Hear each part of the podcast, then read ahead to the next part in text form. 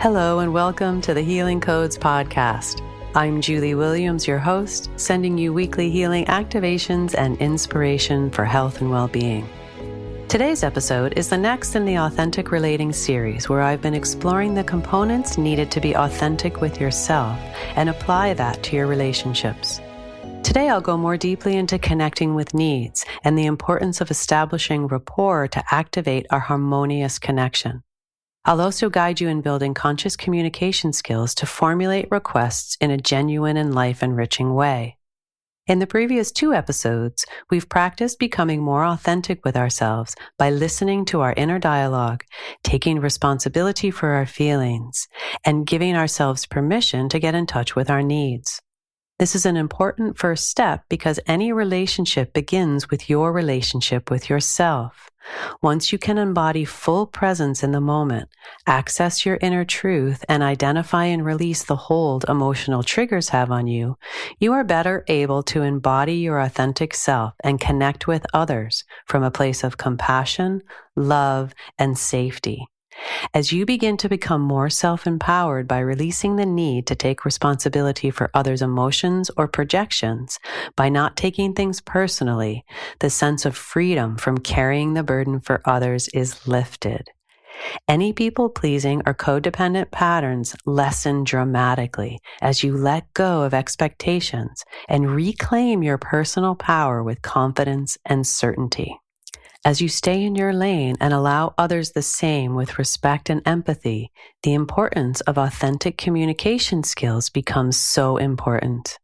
The use of the skills of NVC, nonviolent communication by Marshall Rosenberg, together with NLP, neuro linguistic programming, you become armed with a formula for authentic relating and the ability to uncover subconscious patterns that derail you from feeling safe and vulnerable enough to communicate clearly, honestly, and consciously. In today's episode, I'll continue to build conscious communication skills and other tools needed to create, nourish, and grow authentic connections personally and professionally. Rapport is an important component to authentic relating and is something that I teach in all my courses. It is a simple awareness to the energetic connections that naturally exist between people and consciously connecting in ways to open this carrier wave of harmony, safety, and natural affinity we have for others at a human level. Good rapport skills helps to create safety, trust, and connection. Rapport is a state of harmony, alignment, safety, and affinity between people. It is an essential prerequisite for authentic communication, connection, and relationships. When rapport exists between you and others, the possibility for respect, trust, and compassionate connection increases. It allows the aspects of being to come into sync with each other and lets both systems relax, feel comfortable, and open up into vulnerability more freely. When we are skilled in activating rapport, our presence increases and truth is easier to access and act upon.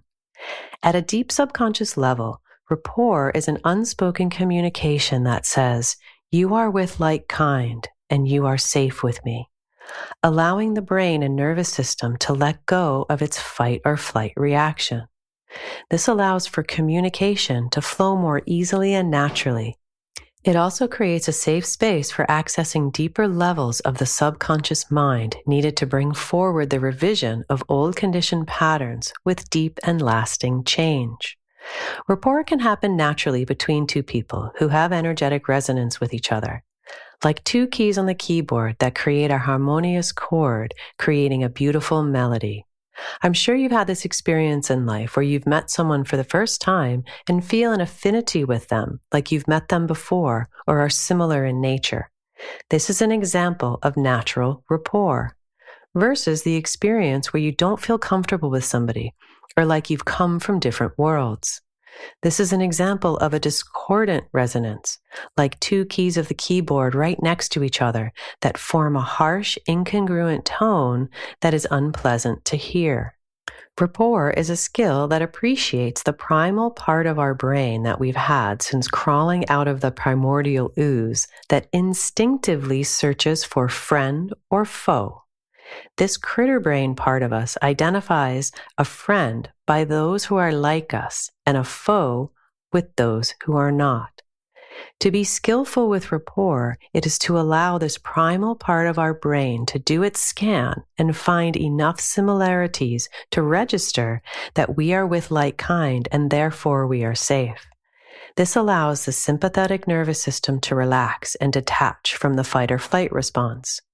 This also allows for the parasympathetic nervous system responsible for the rest and recovery part to become dominant, allowing us to be able to be more open, vulnerable, and available to receive authentic connections.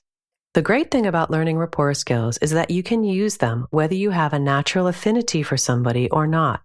You can use the skills to help someone feel more comfortable in your presence, as well as allowing yourself to feel more comfortable in someone else's presence.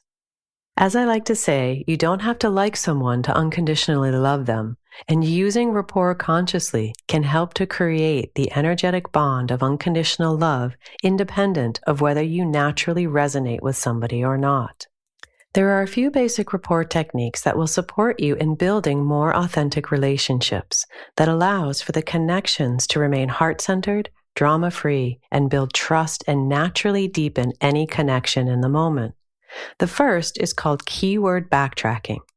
This is using keen listening skills to remember the specific words someone uses and then integrating them into your reply. For example, if you ask what your friend did on a day off and they say, I went out for brunch at the new restaurant near me and then had a lovely dip in the sea at lunch.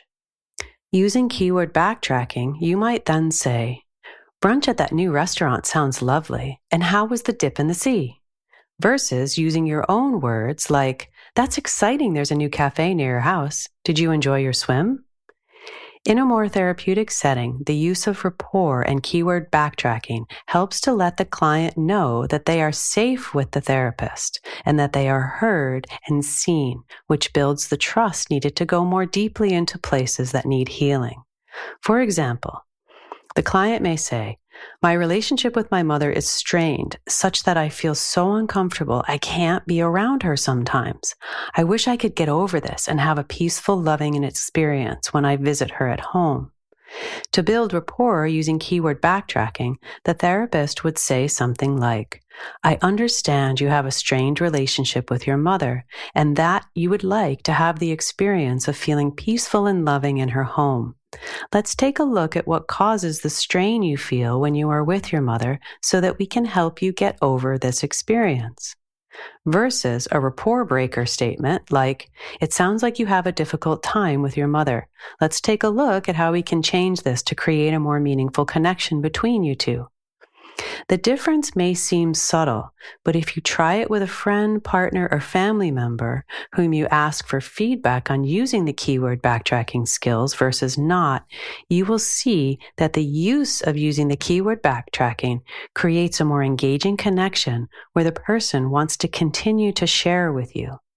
Paraphrasing or using your own words can feel disruptive or make the person feel misunderstood or like they have to explain themselves again. The next rapport technique can be done without even speaking, so these can be used in group situations where conversations may not be available, or can be added to a one to one situation where conversation is also in use. This is called mirroring and matching. Mirroring is when you match the body position of a person as if you were facing them, reflecting them in a mirror. This can be done with body position, movements, and even breathing. When the mirror is in place, there is an instant relaxation of the parasympathetic nervous system as the critter brain recognizes you as the same and therefore safe. One can also match voice tone, pitch, and cadence in a conversation to create mirroring and matching rapport. Now that you have the basic skills of building rapport, I encourage you to integrate them into your life and get a sense of how it brings greater connection, reduces conflict, and allows you to remain safe and authentic so that you can create more authentic relationships with yourself and others. So now let's continue to dive more deeply into being able to identify your needs in a situation so that you can access your truth and be able to request what you need for yourself from others. Think about an experience you recently had where you might have had a minor conflict with somebody and lost the ability to have a genuine, truthful, heart based connection. Pick an example that's no more than a 3 out of 10 on the emotional charge scale, with 10 being the maximum. Take a moment to reflect on the situation. What was happening and how did it make you feel? Identify the primary emotion involved. And then identify what is the unmet need underneath that so that you can clearly communicate that to the other person to ask for their support. For example, let's say you worked really hard on a project at work, putting in overtime and prioritizing the project over socializing until it was done. You handed it in on time and were so proud of your accomplishments and how hard you worked. Your boss then calls you into their office for a project review meeting, and you think they're going to congratulate you on a job well done and give you another assignment with more responsibility since you proved your abilities, responsibilities, and skills on the last project. Instead, your boss points out all of the things you got wrong, from typos to incorrect information to errors in your delivery timeline to feedback from a member of the project who felt excluded. Here's where the authentic connection skills are essential to be able to stay present, in rapport, identify the feelings coming up, get in touch with your needs, and understand where the other person is coming from so that you can formulate a response that allows you to stay compassionate and invites the other person to receive what you're saying as a request rather than a demand all of this in the heat of the moment? Yeah, great. Right. Okay. Fair enough. It does take practice. But if you work each step and apply the skills you've covered in this series, you'll soon be able to habituate and embody your own authentic essence to be able to act from an empowered, fully present, and genuine place. Here's how that would play out in this example. As you listen to what your boss is saying, you're able to not take what they're saying so personally that it diminishes your confidence. You hold strong to your pride in your work that you have done as you listen to the negative feedback. Allow yourself to feel the emotions coming up without getting lost in them or being triggered. You may feel angry, confused, or frustrated. If these emotions become overwhelming, then an emotional trigger has been activated. Do these emotions remind you of a time in your childhood when interacting with your parents, for example? If so, stay in rapport with yourself by gently reminding yourself that this situation is not the same as when it happened in your past. Stay fully present in the moment by connecting with your senses in the now. What are you seeing, hearing, or smelling in the room and the space around you? Acknowledge that this reminds you of a trigger from the past, but put it on the shelf for now, promising to take a closer look at it when you're not sitting in front of your boss. Avoid blaming yourself or your boss. Blame only creates conflict by activating projection energies. Now, take a breath. Notice what you notice and try to understand where your boss is coming from, looking at the situation from their point of view. Staying connected in your heart from a place of compassion. This will let you understand what might be going on for the other person. Let's say you notice bags under your boss's eyes and the tension in their body, indicating that they may be under a lot of stress. You begin then to perhaps recall a major project your boss has been working on that has fallen behind schedule and realize that they're probably under a lot of pressure from their own superior. You also remember your boss is going through a divorce and their emotions are very raw. It doesn't make it okay that they are acting out of their stress and frustrations on you. But by being aware of what's going on for them allows you to have greater compassion for the situation and let go of taking on what they are saying personally.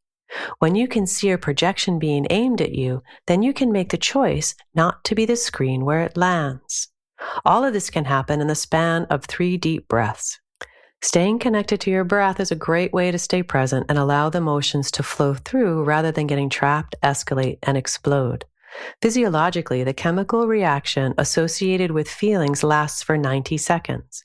If you can stay present with that energy of the emotion for a minute and a half without reacting or analyzing the feeling, it will subside enough for you to remain resourceful in a conflict situation. Now, as the feelings become more manageable, identify the unmet need underneath the feeling. In this example, the need may be to be seen and recognized for a job well done. You need to get balanced, constructive feedback where there's good points as well as points to improve upon. Now, use the body mirroring and the keyword backtracking rapport skills and drop into a body mirror with your boss and say, I hear your feedback about the typos, delivery mistakes, and the team member who felt excluded, and I appreciate you letting me know. But I'm feeling confused and frustrated by your feedback as I feel there were some positive things also. I delivered the project on time. The majority of the team members were happy with my management skills. I was thorough in my approach, which came from me working extra hours to complete it. Did you have any additional feedback on what worked for you in the delivery of this project? If you do, it would really help me understand better how I'm doing overall. And if you're willing, we can formulate a plan to develop any skills you may feel I need to improve upon based on what you think was not up to par. This is an invitation for authentic connection and allows for being able to formulate a win win situation with you and your boss to find a solution that enriches both of your lives, which is what authentic relating is all about. Now, take a moment to think about the conflict situation of your own and work through this exercise to begin to build your skills and develop trust in the process. Tune in next week as I continue on with the Authentic Relating series with more languaging skills to build authentic communication that will allow you to more resourcefully unpack your feelings and needs and understand others' perspectives. If you'd like to learn more about me and my work, please visit my website, www.consciousness medicine.com, for information on my offerings, including my upcoming Family Constellation and Consciousness Medicine training course beginning in April 2024.